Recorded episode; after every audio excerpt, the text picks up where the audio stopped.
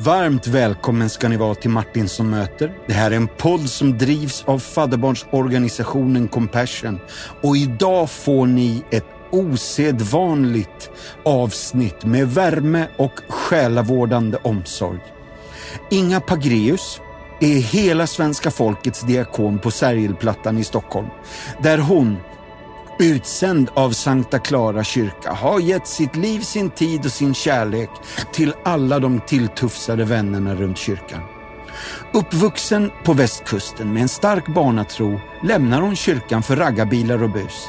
Inte förrän hon som vuxen hamnade på kyrkans barntimmar med sina söner fick Gud dramatiskt tag på henne igen. Hon berättar själv jag hörde plötsligt en dånande röst som sa, du ska gå fram och ta nattvarden.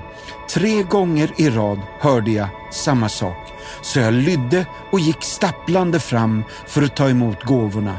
Jag minns att jag sa, Gud, nu får du ta över mitt liv, för nu orkar jag inte mer. Där mötte hon Herren. Resten är vad vi i Compassion vill beskriva som modern kyrkohistoria. Inga Pagréus är känd i hela Sverige som en röst för de mest utsatta, men så har Inga ändå ett stort hjärta för Compassions fadderbarn i Indonesien. Hur är det möjligt att du som jobbar så lokalt är så global, både i handling, tro och i tanke, undrar vi. Hur finns det plats för så många i ditt liv? Ingas svar är både underbara och hjärtevärmande. Hörni, varsågoda, här har ni Inga Pagreus.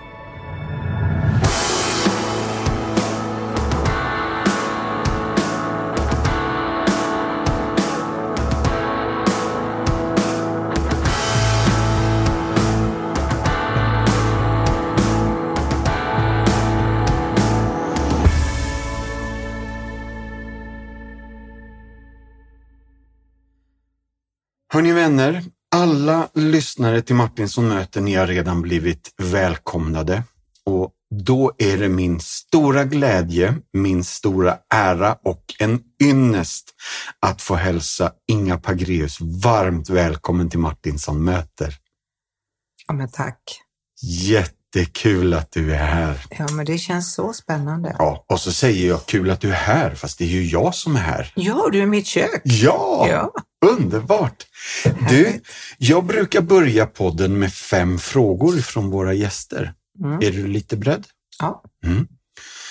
Den första eh, eh, lyssnaren är Ester Järvis och hon är pastor, bild och formlärare i Motala. Och i Motala pratar man ju östgötska så då måste vi testa lite. Hörru du, om du skulle kunna repetera en dag från ditt liv, vilken dag skulle det vara och varför? Repetera en dag. Menar du att jag ska tala samma Nej, östgötska? Nej, men, nej det Nej. behöver du inte göra, utan vilken dag är din en dag som du minns med glädje? Ja, en glädjedag är när mitt första barnbarn föddes. Ja. Då brast jag ut i jubel. Det var i november och jag gick ut på balkongen här och blåste såpbubblor. Mitt, Åh, ja, och grannarna tittade och jag kände en sån oerhörd lycka. Ja, åh, vilket fint första svar. Nu kommer fråga nummer två och det är från Peter Sjöberg och han är IT-strateg på Borlänge kommun. Du måste alldeles strax ersätta en mycket sen avbokning och du får tala fritt ur hjärtat om valfritt ämne för en samling människor, men du måste tala i minst 30 minuter. Vilket ämne väljer du? Jag vill tala om eh, brustna människor som har blivit upprättade. Ja, Det är så stort att få vara med om det och se det. Så ja, det, det är mirakler som sker. ja. Mm. Ja.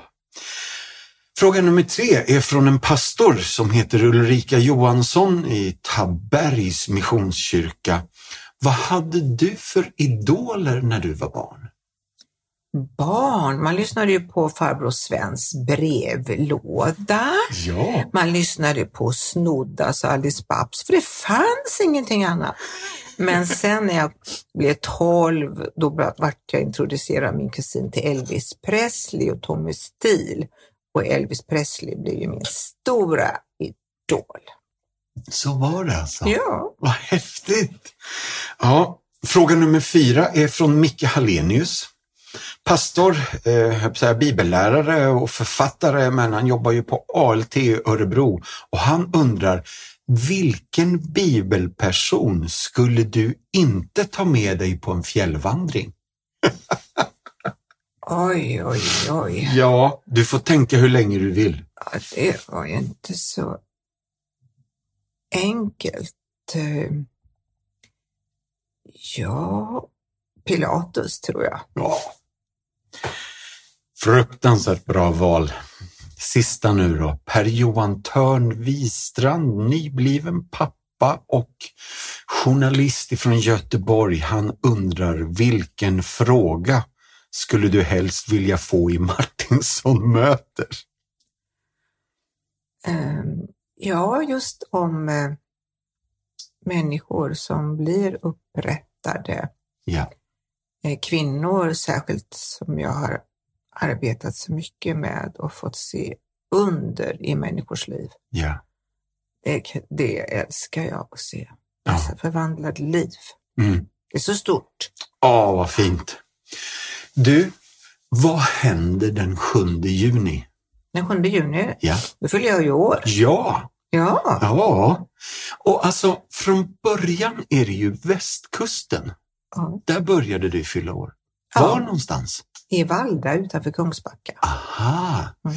Och barndomen är där? Den är där. Jag bodde ju egentligen i Katrineholm fram till jag var tre och sen flyttade vi till västkusten. Och Ah. pappa skulle bygga upp ett trädgårdsmästeri där. Ja. Eh, Så jag minns ju inte så mycket av de första tre åren mer än att en hund hoppade på mig och jag blev så rädd ja. för hundar. Mm. Men sen flyttade vi till västkusten och det är ju därifrån som jag har de flesta barndomsminnena. Just det. Mm. Och var är du i syskonskaran? Jag är äldst. Ja. Mm. Mm. Och då måste jag bara, är det inga Eugenia Pagreus? Eugenia. Ja, Underbart! Eugenia. Ja, Jättefint ju. det är fint. Ja. Och västkusten var, var, var ett kristet hem? Nej, Nej. Alltså det var ju på sätt och vis, när jag tänker tillbaka nu, så fanns det ju sådana rötter Ja. som svenska folket hade oftast, att man skulle, barn skulle döpas och, och nästan inga barn som inte döptes och Nej. konfirmera skulle man ju göra. Så det fanns ju med på sätt och vis eh, i våra liv och speciellt på västkusten tror jag att, att det fanns med i, i, i våra liv på, på ett naturligt sätt. Men vi hade ju ingen bibel hemma, ingen pratade ju om, om Jesus eh, mer än att mamma bad ju aftonbön med oss och Ja. Gud som haver barn kär Mm. fick vi ju lära oss så. Men inte någonting annat i övrigt. Men ändå så har jag hört någonstans att du tänker att du hade en ganska stark barnatro och konfirmationen var viktig för dig. Ja, Ja. absolut. Jag kom ju till söndagsskolan för det tyckte ju mamma att det skulle absolut gå till. Och jag fick ju en levande tro där. Ja. Det var ju kyrkoherdefrun som presenterade Jesus så, så att, Mm. att jag fick en levande tro. Mina bröder gick där men de fick ingen levande tro. Men jag fick det. Ja. Och, och jag, jag, Jesus kom ju in i mitt hjärta och jag tände ju ljus i granen där. Mm. Vi fick läsa vers, kommer jag ihåg. Och då var det ju levande ljus i granen. Det var ju inte Ah. elektriska. Ah, nej, och så fick jag, häftigt. då kommer jag ihåg att de tog min hand så att jag skulle nå upp till ljuset. Du vet, vad- Ja. det var väl någonting med någon låga på och så tände vi ljuset och så läste jag psalmvers där. Ack Herre Jesus, hör min röst, gör dig ett tempel i mitt bröst. Ja. Uti mitt hjärta bliv och bo så har jag tröst och evig ro. Ja. Jag kommer ihåg det än idag. Ja. Och först, det var ju en bön, det tänkte jag ju på sen när jag, när jag kom till levande tro. Så. Men det var ju en bön jag bad. Klart att Jesus svarade på den. ja, jättehäftigt. Och det här är, det är 60 år sedan. Ja, det är det ju. Ja, Ja, mer. är det så? Ja. Fyller 74 i juni. Ja, visst. Ett liv bara, alltså det går så fort. Jag förstår inte, jag tänkte pension, pensionen kommer att bli så lång. Men den går ännu fortare, jag fattar ingenting. Ja. Men du, eh, i den här, vi hoppar tillbaka till, Ja. efter konfirmationen så har jag hört om raggarbilar Ja, och alkohol. Jajamensan. Det, det ballar ur lite. Ja, jag gjorde faktiskt det. För Mm. på konfirmationen så, alltså det var så allvar för mig. Och jag böjde knä där vid altarunden och sa till Jesus, jag ska alltid följa dig. Mm. Och så bara två månader sedan så åkte jag raggarbil och drack sprit och vi gick varvet där i Kungsbacka. Vi är fullt med raggarbilar där. Gick varvet hette det och så Ja. snackade man med raggare så åkte man med. Ja, det var ju en, ja, det var en stormig tid alltså. Ja. Väldigt stormig tid för mig, Mm. måste jag säga. Ehm, ja, så. Någonstans eh, vet jag att när du pluggar vidare och utbildar dig till det som då kallades för Ja, mentalskötare. just va? det. Mm. Och nu är vi någonstans på 60-talet Jag eller? började, eh, 70 var det va? Aha. November 70 Okej. gick jag där, kom till Stockholm och gick eh, den här gamla mentalskötarutbildningen. Ja. Väldigt bra faktiskt. Jag har haft sån nytta av den. ja, det tror Ja. jag det. Ja, för vi det- kommer ju till vad din livsverk Ja, har varit. Precis. Och då, Så det var, var, lärde mig så mycket. Och um, man jobbar ju samtidigt lite också när man pluggade. Så Ja. att det var två år som man gick där. Och, ja, och jag hade ju tänkt åka tillbaka till västkusten för jag arbetar ju med förståndshandikappade Ja. barn. mm, Och jag tänkte ju att, att bli föreståndare på en avdelning där då. ja, Stretered hette och Sagåsens vårdhem hette Jajamän. hela det stället. ja. Mm, så. Men då träffade jag min man. Ja. Så att det vart ingen västkusten mer, Nej. utan det vart Stockholm. Och var han härifrån? Han var äkta stockholmare. Ja. Mm. Och blev det Viksjö direkt då? Nej, eh, när vi gifte oss ju då och jag var ju redan gravid då. Ja. Eh, och vi, Lasse bodde, hade lägenhet i Rinkeby. Eh, men sen bytte vi och fick en i Råcksta, Ja. eller Råcksta vid Vällingby. Mm. Och sen flyttade vi till Viksjö och det var vid början någonstans 80-talet där. Just det, Mm. just det. Ja. För det här är lite häftigt. Jag gissar att jag är lite jämngammal med dina pojkar och eh, Ja. vi möttes ju när jag var barn då. ja, det gjorde vi. Jajamän. jag var ju engagerad direkt i Viksjö kyrka Ja. och sen blev jag kyrkvaktmästare åtta år. Ja. Och det hade jag redan blivit eh, troende. Det här blev jag ju i Vällingby kyrka. Just det. Där hade jag ett starkt gudsmöte. Ja, men du berättar lite här då. Ja, det gör jag gärna för det. För att då, då eh, när jag hade allt, du vet, det kan ju vara så, när man får allting, då kan det bli väldigt tomt. Ja. Och det blev det i mitt liv. Då hade jag ju en fin man, vi hade två fina pojkar Mm. eh, och jag tyckte att jag, jag hade allt. Och, Mm. och jag drabbades av en sån existentiell ångest. Ja. Det var fruktansvärt, eh, som varade kanske ett och ett halvt år Oj. jag tyckte att livet var meningslöst om jag inte fick veta om Gud fanns. För jag hade ju inte brytt mig om honom, aldrig förnekat honom under den här tiden jag var borta från honom.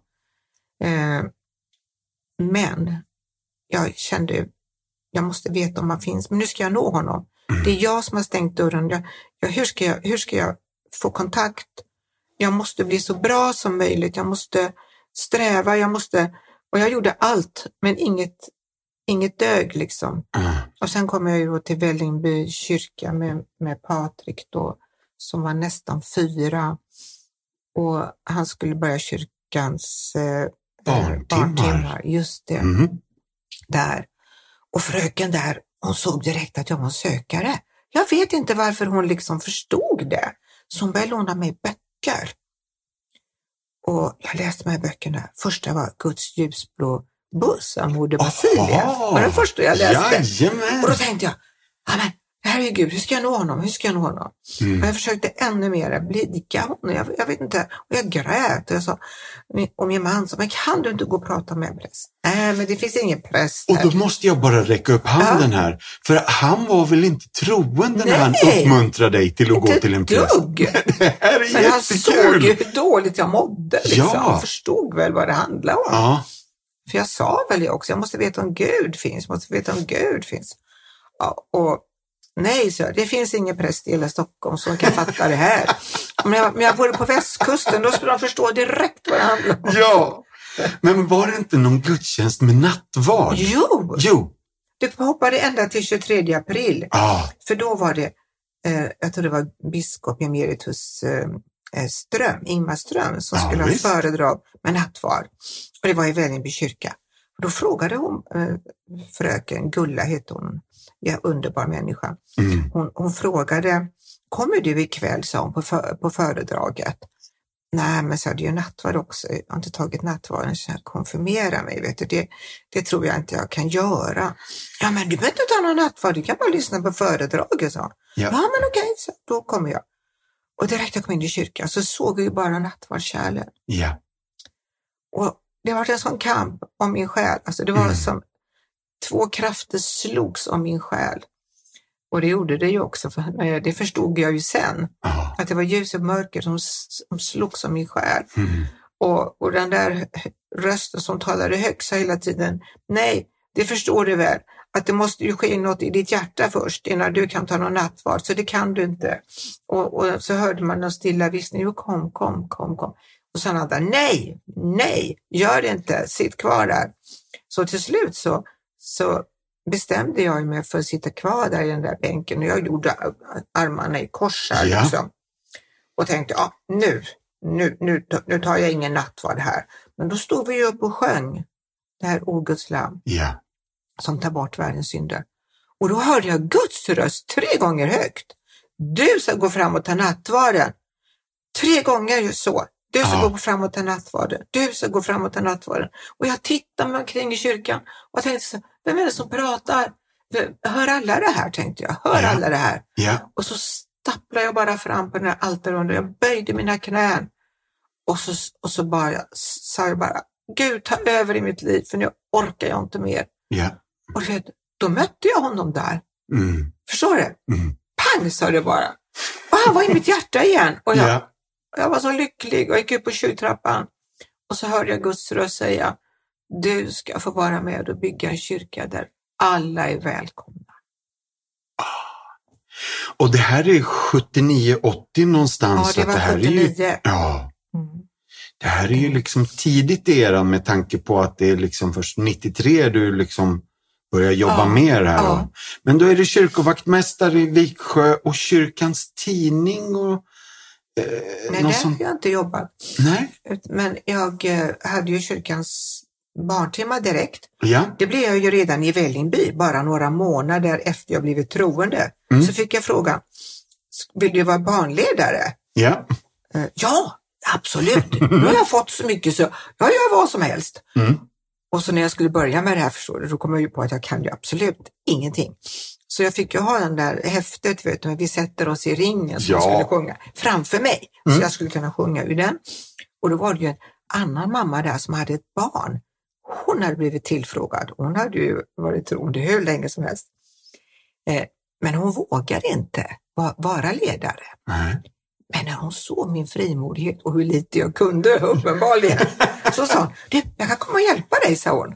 Vad fint, sa gött. Så då hade hon sittra. Så vi spelade eh, sånger, vet du. Mm. Och vi hade så underbart och vi läste Bibeln för barnen. Och alltså det, var- det var en fröjd att, få tjäna där i Vällingby. Ja, men det låter nästan som om det var din alfakurs på något sätt. Ja, där verkligen. växte du in i tron. igen. Ja, det var jättefint. Ah, vad häftigt. Och sen flyttade vi till Viksjö och då engagerade jag mig där i barnverksamhet. Och sen blev kyrkvaktmästaren sjuk. Ja. Och jag blev vikarie och sen var jag kvar där åtta år. Och jag trodde ju att Viksjö kyrka var den här kyrkan där alla skulle vara välkomna. Ja. Och jag försökte ju bygga församling där. Så att jag kokade ju kaffe vet, efter eh, varje gudstjänst skulle samla för jag tänkte nu ska vi bygga här och vi ska Ja. Ja, vi hade lite hemgrupper också, något ekumeniskt. Eh, bönegrupper Ja, kallade vi det för. Och, och jag tänkte, det är, det är den här kyrkan, det är den här kyrkan. Men så märkte jag till slut att det var inte det. Jag kände bara, nej men det är inte här. Det enda som hände, så hade jag en dröm en natt. Där, där bara s- dörrarna stod och slog. I, jag såg att det var Viksjö kyrka, det var helt tomt. Och, Mm. och jag, jag kände, vad är, det som, vad är det här? Jag berättade det för Anders som eh, var präst där i kyrkan. Han sa, det här är mycket allvarligt, sa han. Ja, sa jag, jag måste säga upp mig. Så jag cyklade ner och sa upp mig. Nämen, Och ja. jobbade lite inom vården. Men sen läste jag kyrkans tidning om Karl-Erik Salberg som skulle börja Klara. ja, men då är det där min Ja. referens kommer Ja, in. så där. Och då stod det att han skulle gå ut på Plattan och han skulle bo på Malmskillnadsgatan. Och då kände jag, här är det, här är det. Ja. Gud, låt mig få vara där. Men då beslutar du då att gå på diakoniutbildningen på Ersta? Jag beslöt mig att söka. Ja, Jag sökte direkt och så när jag la på brev och brevlådan så bara till Gud, är det här inte din mening så stoppa det här. ja, Men jag kom ju in där, ja. Så det var väl meningen. Och sen Ja. skulle jag ut på min första praktik. Och den visste du vart du skulle göra? Ja! Ja! Så då, då, då sa jag, ja, jag, jag vill praktisera i Klara kyrka för jag ska börja jobba där. Det kan du inte veta, sa de. Jo, det ska jag, sa jag, så jag är Ja. fast vid det. där. Och så äh, träffade jag Karl-Erik då. Vi gick ut och åt lunch och vi hade samma, samma vision, samma längtan. ja. Men då visste jag inte hur det skulle, hur det skulle utformas just då. Nej. Men eh, 81 vid 90, 91. 91 vigdes jag Mm. och då fanns det ju ingen tjänst i Klara, men då började jag Nej. engagera mig där. Ja. Då var du diakon i Vällingby Ja, och samtidigt volontär i Sankta Clara. Ja, precis. Ja, då Och jag när, på. nej, men du, när du skulle anställas så satt det några kvinnor och bad i bänkarna. Ja, precis. Käre gode Gud, låt inga begräs för tjänsten. Käre gode Gud. Det vi var ju några stycken brustna människor där. Ja, Du vet, vi var ett tiotal ja, som var en kärna i Klara kyrka och vi bad. För vi kände bara att något ska, det ska bli någonting här. Mm. Och vi visste ju inte vad det skulle bli. Och det var ju flera som var väldigt brustna i den där skaran och de, de bad ju att jag skulle få tjänsten. Och jag, och jag bad bara, min bön till Gud var, var bara, låt det få bli en, en, en diakon med en levande tro. ja. Men jag fick den där tjänsten och det, det är jag ju så tacksam för. ja. Och där fick jag ju det här, den här visionen som Gud gav mig där på kyrktrappan, att bygga en församling där alla är välkomna. Ja. Och det här är lite mäktigt Inga, för eh, det är inte bara några kvinnor som sitter och ber och, och du längtar efter tjänsten. För i ärlighetens namn så är det så, vi skulle kunna säga att the rest is history, för att det här är viktig kyrkohistoria i Sverige. Ja, egentligen är det ju det. Det, ja, Det har inte jag tänkt så mycket på, jo, utan jag har tänkt bara som en, en räcka av nåd, att jag fick leva min dröm, Mm. förstår du? ja, Och, och att, att få vara med och stå där vid Karl-Erik. Det var ju så fruktansvärt, vad ska jag säga, vi hade ju ingen erfarenhet av så här tunga missbrukare, förstår du? nej. Och på den tiden, alltså det var väl 50-60 av de här lirarna på plattan? Och, ja, och det var her ren heroin alltså. Ja, Och sån kriminalitet. Och de stod och sov. Du vet, de, de knäar ju, så och sover. Det fanns inga av de här samhällsdroger som jag kallade metadon och Subutex på den tiden. nej, Eh, Och på Malmskillnadsgatan, prostitutionen var ju fri. Det var lika många kvinnor där uppe. Det var Ja. ren misär. ja, Fruktansvärd misär där. Och vi kände ju bara att vi ville fånga upp de här. ja, Vi hade ju ingen, ingen tanke på att vi skulle bygga någon större församling än att vi, vi ville att de skulle hitta ett hem. Det var ju Mm. Guds förlorade söner och döttrar. Vi måste ha hem dem. ja, Eh, Och, och det tog ju väldigt lång tid för att från plattan upp till kyrkan när man är påtänd av heroin och dessutom ska göra massa inbrotts, inbrott för att, för att få pengar. ja, och kvinnorna skulle ha män på Malmskillnadsgatan. Mm. Så att gå upp till Klara kyrka, det var ju en lång väg. Men när de började komma, alltså, det, Ja, alltså det var ju så glädje. Jag kommer ihåg, jag gick, vi gick ju inte, jag gick inte ensam på Malmskillnadsgatan, men man gick där uppe och bad på dagarna ibland då. ja, Fram och tillbaka, du vet, och bad och bad och bad. Och jag minns en kvinna, hon var så vacker och hon skulle kunna varit som en fotomodell bara. mm. Och jag gick förbi henne och, och det var ju bilar överallt som ville ha henne sådär. Så man ville ju inte störa. Men jag sa till henne, välkommen ner till Klara kyrka. ja, Och nästa dag så stod hon där och sa, du sa att jag skulle komma. ja, Och det var den första frukten. Och man kände bara, wow alltså. Ja, så tacksam jag var. ja, Ja. Och få lära känna henne. Hon lever ju inte idag. nej, Men Alltså vilka liv, alltså vilka trasiga liv. Alltså, det är fruktansvärt. Alltså, bara för att pålysa hur, hur bedrövligt det var där uppe. Mm. Så eh, hade vi ju den här stugan ovanför Sergels torg. Jag gick ju kvinnorna förbi när de skulle upp på Malmskillnadsgatan Mm. för att sälja sig. Och vi hade ju kaffe där och lite mackor på kvällarna och Mm. på dagen också turades vi om att vara där. Det var ju ute på fältet nästan jämt. Mm. Och, Är, är det den här gamla valstugan Ja, som blev ert kapell? ja, Ja. kapell Sergels Ja. som Korskyrkan egentligen. Bernt Tykander satte dit. Aha. Men de var aldrig där för det Nej. var inget folk. Nej. Men vi hade ju lite Mm. folk. Så vi var ju där. Och då träffade jag den här kvinnan, jag ska inte säga hennes namn, även om det är säkert ingen som vet vem hon är idag. Men, men hon gick ju upp då för, till, till Malmskillnadsgatan och så, så, så, var hon så mådde hon så dåligt så så hon, ja, jag har brutit av en tand och jag blev misshandlad också av en man igår. Kan du be för mig? Det var första gången hon sa det och då hade Ja. vi liksom haft kontakt ganska länge. Mm. Och jag bad för henne och så kom hon tillbaka nästa kväll. Och då, det känns ju så jätteskevt kanske i många människors ögon, men då sa hon, Inga, vi måste tacka, jag fick bönesvar igår. Ja, så vad, vad, vad, var det som hände då? Ja, sa hon, jag fick 1200 kronor av en man, men han rörde mig inte ens en gång, sa hon. De fick ju 500 kronor för varje man. Ja. Men hon fått 12 och han rörde henne inte ens en gång. Och jag kände, ja, det var ju märkligt bönesvar, men i hennes värld var det Ja. stort. Eh, liksom att Gud ändå hade sett till henne att hon behövde inte utföra Mm. någon tjänst. Så. Mm. Men det var ju bedrövligt där uppe. Ja, det var sån rå misär. Mm. Men vi fick bra kontakt med väldigt många faktiskt och de började komma till Klara och i början var det ju bara de här. Och vi, hade ju, vi fick ju till bönen 94, bön och lovsång då.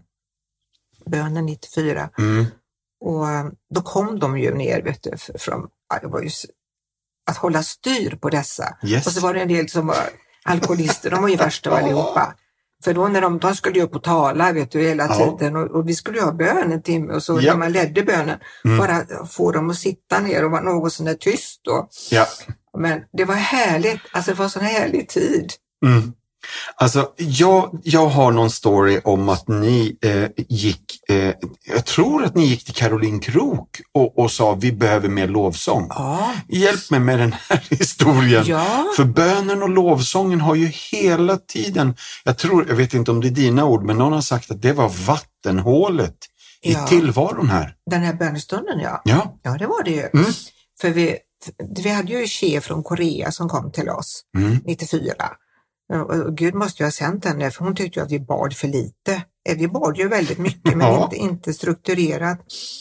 Och hon hade ju kommit till oss och skulle vara två månader. Vi tog emot alla volontärer för vi hade ju nästan inga, vi behövde ju folk. Mm. Och hon sa på en gång, jag har funnit att ni ber för lite, sa hon. Eh, Ja, hur ska vi göra då? Karl-Erik och jag satt med henne. Eh, ja, vi ska göra som vi är med i Korea, sa hon. Jaha, vad är det då? Ja, vi ska be två timmar om dagen. Och jag tänkte, med hjälp, vi skickar hem människan. Eh, Men vi, tänkte, ja, men vi får väl göra som hon säger då. Hon åker ju snart hem. Ja. Och det här var på tisdag, kommer jag ihåg. Hon- Hon kom dagen innan på tisdag. Och då sa Karl-Erik, okej, I gather my people on Monday, sa han då.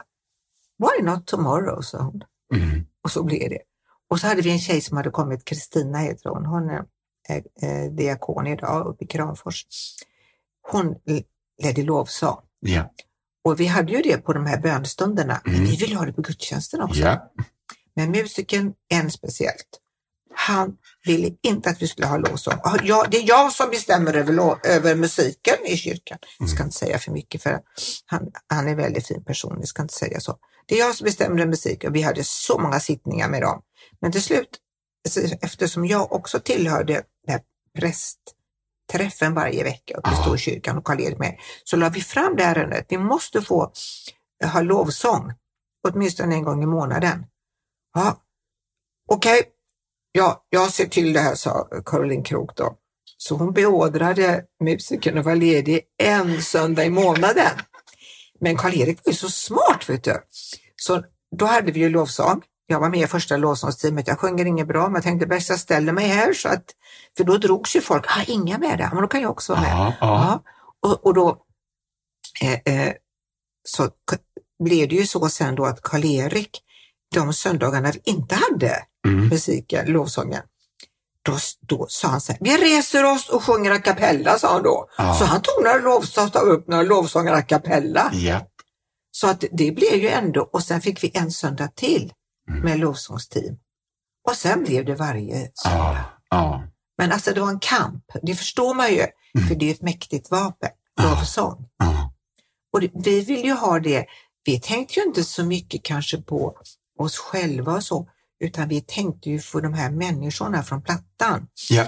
För de här gamla salmerna och det här tunga, du vet, de var rastlösa. ja, men jag fattar. Men du den här- gillar lovsång. Ja, de här enkla. Ja. Och förstod, välkommen till denna plats. Hur älskar inte Charlotte den här sången? Välkommen in i mitt öppna hjärta. Alltså de älskar de här sångerna. Ja. Och det var ju för deras skull som Ja. vi väl ville ha det. Mm. Mycket också, men vi älskar ju lovsång vi också. Ah. Och det fortsätter ju än idag den här Ja. bönen, så det är bra. Ah, vad spännande. Ja. Johanner är nio år. Han bor med sin mamma Elis, fyra syskon och andra släktingar i ett litet trähus i Tulu, Colombia.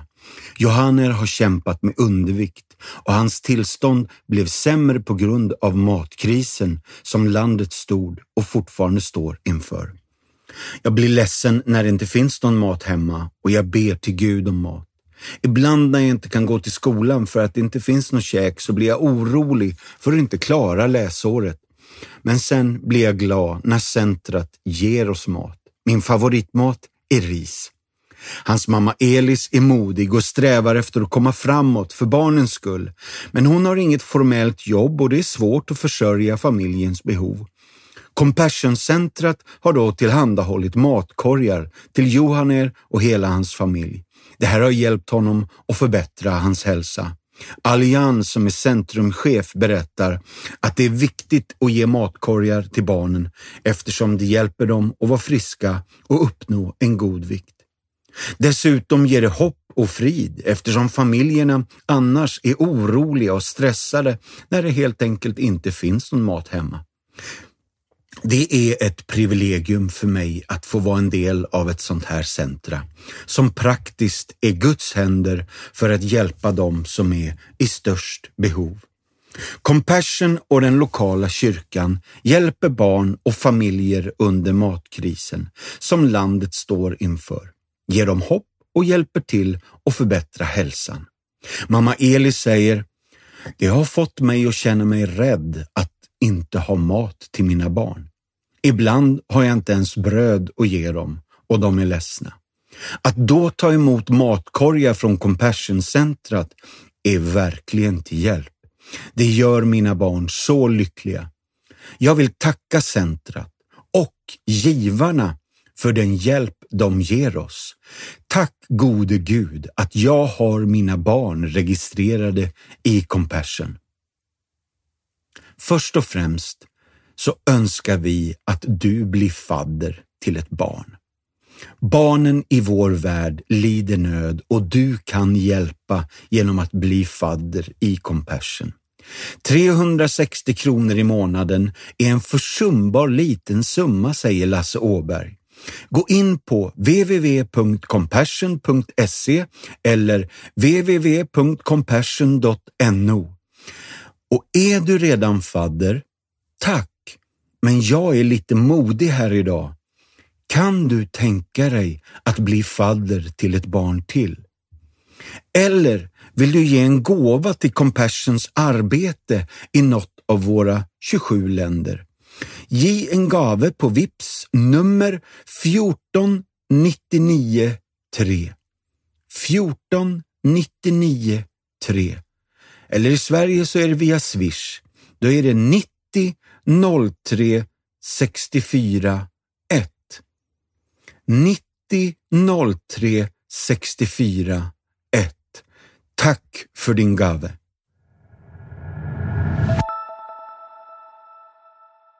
Du, oktober 2001 så blir du månadens stockholmare. Ja, det var ju konstigt också. Nej, jättehäftigt. Hur har jag fått reda på allt det här? Ja, men när, jag, när man googlar lite, vet du. Men jag har aldrig googlat. Nej, nej, Jag nej. skulle aldrig googla på mig själv. Gud Nej, men det finns ju, nej, men då ser man ju den övriga listan. Då känner jag, och där kommer du Okej. mitt i det här gänget. Ja, Okej, Ja, men det är så häftigt. jaha, all right. Ja. Det kanske man ska göra då. Ja, härligt. Alltså, hur, hur många år var du anställd som diakon? Jag började arbeta 93, Mm. augusti. Mm. Eh, och sen arbetade jag fram till 2016 i januari. Mm. Då var min fot väldigt angripen av artros. Så att Mm. jag kände bara att det var ju några månader innan jag skulle ha gått i pension egentligen då. Ja. Men då kände jag att jag, jag, jag måste, jag kan inte eh, gå längre på det Nej. viset. Så jag älskade ju Plattan, jag var ju ute på Plattan jättemycket fortfarande. Ja. Eh, Så jag kände bara, nej, jag måste ta hand om det här nu Mm. och göra en operation. Så det är ganska många år. Och Sen Ja. var jag engagerad volontärt också i flera år efteråt. ja, för det var det jag tänkte komma till. För, för bara någon månad senare så är du tillbaka, va? Efter att du liksom avslutar tjänsten och sen kommer du tillbaka ja, som nästan på volontär. en gång. Ja, Jag, jag avslutar aldrig. Jag börjar som volontär Är och jag slutar som volontär. Ja, Och jag, nu- just nu har jag bara en hemgrupp kvar. ja bara och bara. Mm. Ja, men Underbart. den älskar jag. Ja, Mm. Så det känns fint. Ja, och jag måste bara få ta en sån här tidsreferens 2009 så får du och Karl-Erik Salberg medalj av kungen Ja, och drottningen. ja, det var stort. Det här är mäktigt. Bara berätta lite för oss. Ja, eh, vi fick ju kontakt med kungahuset. Eh, prinsessa Madeleine var först hos oss och hälsade på. Eh, hon ville se arbetet och det var så fint, förstår du, för hon skulle åka iväg sen till, om det var ett universitet, Handelshögskolan var det nog. Hon satt ju jämte mig då. Och då, då viskade hon till mig, jag måste gå nu, men jag skulle hellre vilja vara hos er, så. Mm. För hon kände atmosfären och fick höra vittnesbörden från människor. Och sen var Carl, prins Carl Philip och praktiserade i tre veckor Ja, hos oss. Eh, och eh, de kom på någon gudstjänst också, kungaparet. Jag tror de upplevde att det var så äkta mm. i atmosfären. Och sen fick vi ju medaljen då 2009 och jag trodde det var skämt. Först kom papper hem till mig. Tänkte, kungen, jag tänkte det måste vara ett, det här måste vara practical joke, tänkte jag. Så jag ringde upp och frågade, hallå, jag har fått ett brev här. Eh, Det står att jag ska få en medalj. Är det verkligen sant? Så jag, Vänta lite, ska jag kolla, så. Ja, Ja. ditt namn är med här. Jaha, så jag. Ah, Är Karl-Eriks också med? Ja, ja så- okej. Så det var ju väldigt stort att kliva upp för de där trapporna och ja. och man stod ju på rad där inne. Det var ju väldigt, väldigt uppstyrt hur Mm. man skulle stå. Mm. Men så fick man komma fram och, och få eh, medaljen då. Det var väldigt stort. Ah, jättefint. Vi gick ju ner genast till Klara kyrka och sa att det är vi som har fått det. För det var ju, alltså vi alla. Ja. Det var ju, det var ju inte bara vi, utan vi kände ju att det är ju hela församlingen, alltså så alla som står med i arbetet. Ja. Så att det, vi stod väl mer som en modell för det då. Ja. Men det är klart, men det måste ju alltid finnas anförare eller vad man ska kalla visionsbärare och så. Just det. Och Karl-Erik var ju väldigt bra, jag måste säga det med att vi hade möten, präster och diakoner en gång i veckan där vi hela tiden eh,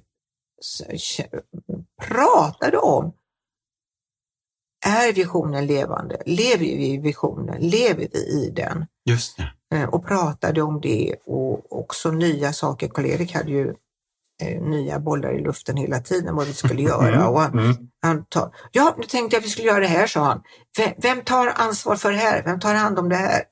Man kände bara, ah, okej, det är bäst man. Ja, jag kan ta det, sa, sa man då. Så, och då sa han alltid så här, här är papper, sa han. Det är redan klart, sa han. Och då kunde det vara fem punkter, vet du. Ja. Som han hade skrivit upp, så här, fem punkter. Ja, men Karl-Erik, det är jättemycket kan man säga. Nej, nej, det är redan klart, sa han. Okej, tänkte jag, då är det bäst att man Ja. tar, tar alltihopa här, inte bara de där fem punkterna. Inte, men det var ju så roligt och härlig Ja. tid. Liksom. För det, skulle ju ingå i visionen ändå, Mm. i grundvisionen, att bygga församling och att möta upp människor i nöd. Det var ju Karl Eriks nio punkter Japp. som vi levde efter. Ja, men jag känner, jag känner igen de här punkterna. jag Ja, har hört precis. dem några gånger. Det är Ja. underbart. Ja, men det är ju det. Ja, men du, eh, 2010 i september så kommer en bok som heter Inga på plattan. Ja, just det. Utgiven på Verbums förlag. Ja, just det. Cordia. Ja. Ja. Det här var ju alltså, det är ju din life story och deras life story och resan ni hade gjort fram tills dess va? ja, det är det ju. Mm. Och det är ju en spökskrivare. Ja. För att jag, det var, ju, vad heter hon, Kerstin på Verbum. Hon tog i kontakt med mig och sa, jag tycker du ska skriva en bok. Jag, jag, alltså jag blev så rädd på att kräkas. Mm. Jag tänkte skriva en bok. Nej, så det blir ingenting av med det. Eh, Så sa hon, så, "Ja, men om någon skriver den då? Nej, jag vill inte. Men kan du träffa henne? Då fick jag träffa Ann-Katrin. Vi blir jättegoda vänner. Hon kom hem till mig. Ja. Så, så sa Ann-Katrin, hon var ju smart. Eh, eh, ska vi prova att skriva ett kapitel, sa hon. Ja. Och det var hemma hos mig här. Mm. Så jag låg på soffan och hon satt där i fåtöljen och hon skrev ut med penna som raspa. Ja. Och jag bara låg och berättade och oftast var det ju det som hade hänt under dagen som jag berättade för henne. Ja. Så att det var, det var ju inget svårt så, för det hände ju så mycket, Klara. Ja. Så att det, ja, så så Ah, blev det. mäktigt. Ja. Du, bönen helig ande kom. ja. Alltså, jag har hört att du liksom går på gatorna där och folk får följa med dig ut och de ska på något, på något sätt ta lite rygg på dig och så hör de dig helig ande kom. Och det har du gjort i 30 år. ja, det gör jag fortfarande. Ja. Jag, det är min bön. Och, och Jesus också, Jesus, Jesus. Och, och det är den bönen har jag försökt lära människor eh, genom åren. Mm. För jag såg ju ibland med tunga heroinisterna och jag kände, kommer den här personen att leva imorgon? Mm. Det var ju ständiga överdoser. Det var ju, alltså det var ju så många begravningar man gick på.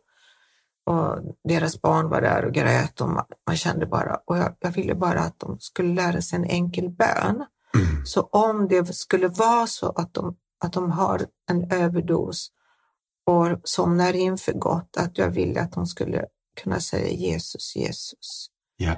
Att då liksom bara få komma in i Jesus famn.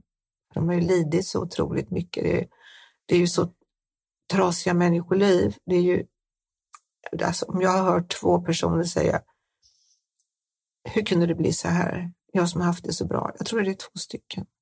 Resten, är, alltså det är fruktansvärt. Ja. Det är fruktansvärt. Mm. Alltså det är så många placeringar sen de var små bebisar och så trasigt. De har bevittnat så mycket våld. De, ja, om du visste vad de har varit med om. Ja.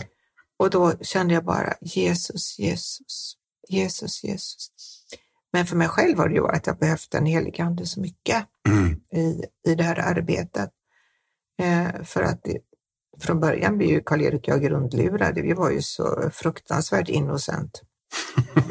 Blåögda, förstår du? Mm. Men vi lärde oss ut efter vägen. Ja. Eh, och jag jag tänkte så här, ja, ja, mig kan man ju alltid lura, men Gud lurar man inte, tänkte jag alltid. Det- Så, Ah. kände jag mig. Jag tänkte, här ska ingen slå ner modet på mig. Tänkte jag, häftigt. vilka överlevare, vilka survivors, tänkte jag. Ja, det är klart, det är de här som har överlevt, Mm.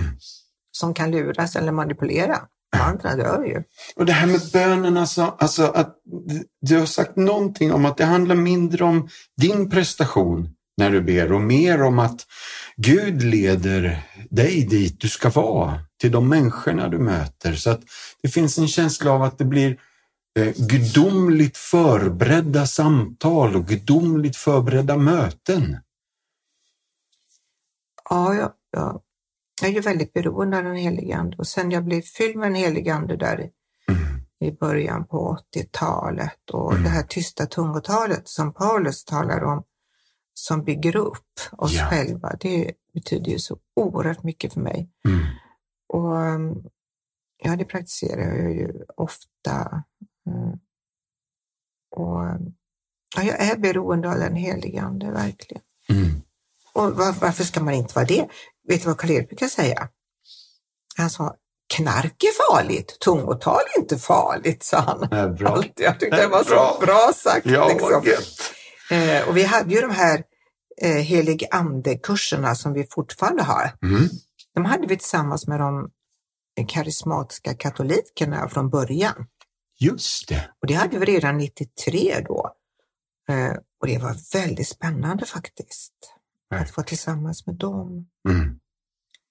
Eh, vi, vi har ju fortfarande kontakt med dem, men det ser ju ut på lite annorlunda sätt idag. Ja. Eh, Bengt Malmgren är ju kvar med Lillemor Hallin och Kerstin Jonsson som är väldigt drivande. De är ju Ja. ålderstigna idag, men underbara människor. ja. Du, jag ska citera någon. Ska vi se om du känner igen vem det kan vara som har skrivit det här. Diakon Inga Pagreus har under decennier arbetat för människor i drogberoende och prostitution på gatan. Hon har visat oändligt tålamod och stor kärlek när det behövts som mest. Känner du igen orden? Ja, fast jag vet inte vem som har... Du blev fjärilspristagare Ja, just ja. 2022. Ja, det blev jag. Ja, Så det står där. Jag har fjärilen där inne. Jag kan ja visa dig sen. ja jag vill se. Ja, ja. Ja, vad häftigt. Och du har haft en stor vilja att skapa fredade zoner för utsatta kvinnor. Mm. Eh, och det här har du varit med och liksom förstärkt i Stockholm men också varit runt i landet och föreläst och undervisat. Och Mm. Berätta lite bara. Ja, för jag märkte ju tidigt att kvinnorna är ju så utsatta av sina män. Ja, De blev ju tvingade till prostitution många gånger. De fick Ja. ju också betala männens knark. ja, Så man säger att de behövde eh, tre eh, kabbar heroin, om säger det är ju en låg dos per dygn. Hade de då en man, en trapphallig kallades de för, som stod och väntade på sin kvinna, att hon har fått ihop pengarna. Då var det ju eh, sex kabbar heroin totalt och Ja. 500 för varje man. Så kan du Mm. tänka dig vad som gick åt. Och ja. hon fick gno och jobba. Mm. Och jag, jag, jag märkte också tonen och alltså, hårdheten och jag kände att jag måste skapa något. Vi måste ha ett utrymme här för de här kvinnorna där de kan få komma utan männen så vi kan komma till tals med dem. ja. För jag kunde ju säga ibland sådär, så jag ville ju inte att de skulle bli osams för då fick de ju mig som fiende. Men jag kunde viska ibland till någon kvinna, behöver du hjälp? Kom bara till mig. Eh, men han fick ju aldrig höra det. Men då satt eh, Elise då, som hade kommit till Klara kyrka, Elise Lindqvist och Marie som var diakoniassistent, de satt på diakoniexpeditionen och, och väntade på att det kanske skulle komma in några kvinnor dit, men det kom ju aldrig några. Mm. Och då kände jag bara så här, vi måste göra någonting annat, vi måste göra någonting annat. Vad tycker jag om oh, afternoon-tea när jag är i London? Wow, ja. Vi, måste ha, vi ska ha afternoon-tea, vi ska ha afternoon-tea. Så bara gick in till dem, nu ska vi ha afternoon-tea, så. jag. Ja, Vi ska skapa ett afternoon-tea nere i Lillkyrkan. Nu bygger vi upp det. Så det, det gjorde vi tillsammans då. Eh, och eh, där kom ju kvinnorna, då hade vi små biljetter vi delade ut. ja. Och, så, och kvinnorna fick komma vet du, för Mm. det var inga andra män där. Och det trodde de var okej. ja. För då behövde inte de vara avundsjuka. Och då fick vi de där samtalen, vet du, Yes. tu man hand liksom. Mm. Och vi dukade vackert, vackra koppar och dukar. Och jag tänkte, de ska längta efter ett hem, efter ett annat liv ja. än det där torftiga, springa på gatorna, bo i bilar och ruckel och hissar. Och, Mm. åh, tänkte jag, nej, de måste få det här sköna, vackra. Mm. Så vi hade ju sen också läger på Lindholmen. Just det. Så det hade jag två läger ungefär. Vi hade skrivarkurser, poesi, vi har skrivit med Ylva Eggehorn bland Mm. Och eh, andra skrivarkurser också. Och vi har målat tillsammans. Ja. Och, och jag, jag kan ju inte det här själv. Eh, måla, jag målar som en kratta, vet du. Så, men, men jag tänker att det, det är också bra. För då tänk, jag tänker alltid, för då kan kvinnor, för de är så begåvade. Alltså om du visste vilka konstnärer Ja. de skriver de mest, alltså vilka dikter de har skrivit. Mm. Wow! Och målar, de är superduktiga. Och jag kan knappt måla. Men jag tänker så här, om de ser hur jag målar, då vågar de ta i en pensel och tänka att ja, kan hon så kan jag. Mm. Eh, och vi har haft så roligt tillsammans också. Eh, underbart. Vi har haft, vi har också sådana som sminkar dem vet, och Och Ja. de älskar ju det. Mm. När de får det fina och fina kläder som vi har köpt in och Mm. fått också. Mm. Så har vi haft sån där festmiddag där ute på Lindholmen. Och, Åh, vad vackert och Så, ja. viktigt. ja, men det är det. För de får de har, ingen av de här lever ju så att de får den här guldkanten eller får göra det här fina. Nej. Så, så att eh, det, det är så fint att få skapa en vacker miljö. Mm. Man njuter själv av det faktiskt. Det är Ja. väldigt roligt. Se deras glädje. Och när, du ser, när man ser också hur de kan, när de ser själva att kan jag måla så här fint? Kan jag skriva så här fint? Att få se deras glädje, det som tänds Mm. i dem, det, det är helt fantastiskt. Ja, hjälp vad bra. Ja, just. Så nu har vi pratat länge. Ja, men du Inga, innan vi går ner för landning så är det ju så att du är känd i Sverige som en röst för de mest utsatta. Men jag vet att du har fadderbarn i Indonesien, du har fadderbarn i andra organisationer och alltså hur, hur finns det plats för fler i ditt hjärta? Och du som jobbar och har jobbat så lokalt, hur är det att, att vara så global i tanken? Ja, jag tror att det hör samman, kanske när jag kom till levande tro, att jag blev så intresserad för att det, det fanns ju mycket mer av Svenska kyrkans mission då Ja, som det talades om. Så man varit introducerad till det ganska eh, eh, fort. Nu pratas det inte så mycket om det längre faktiskt, Svenska kyrkans mission. Det är lite tråkigt kan jag tycka. Eh, men, men då fick man ju höra om barnen och, och då eh, kom jag i kontakt med en organisation som heter Hoppets Stjärna och jag, och jag kände bara Ja, men jag måste ha ett fadderbarn, så är det bara, för att jag tänker utbildning är det viktigaste för barnen. Eh, så att de, de får utbilda sig och få ett yrke. mm, Och, och det är väl mycket därför som jag har engagerat mig.